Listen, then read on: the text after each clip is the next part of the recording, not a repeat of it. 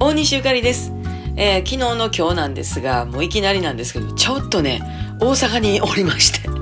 えー、いろんな用事のためにですね、えー、一瞬大阪に帰ってきておりまして、なんやぬくんや寒いんや分かれへんけったいな日々ですけれどもね、皆さんお元気でしょうか。えー、春キャベツがいよいよにひゃくえん切ってまいりました。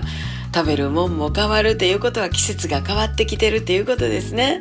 よう寝てよう食べて明日も頑張ってまいりましょう。大西ゆかりでした。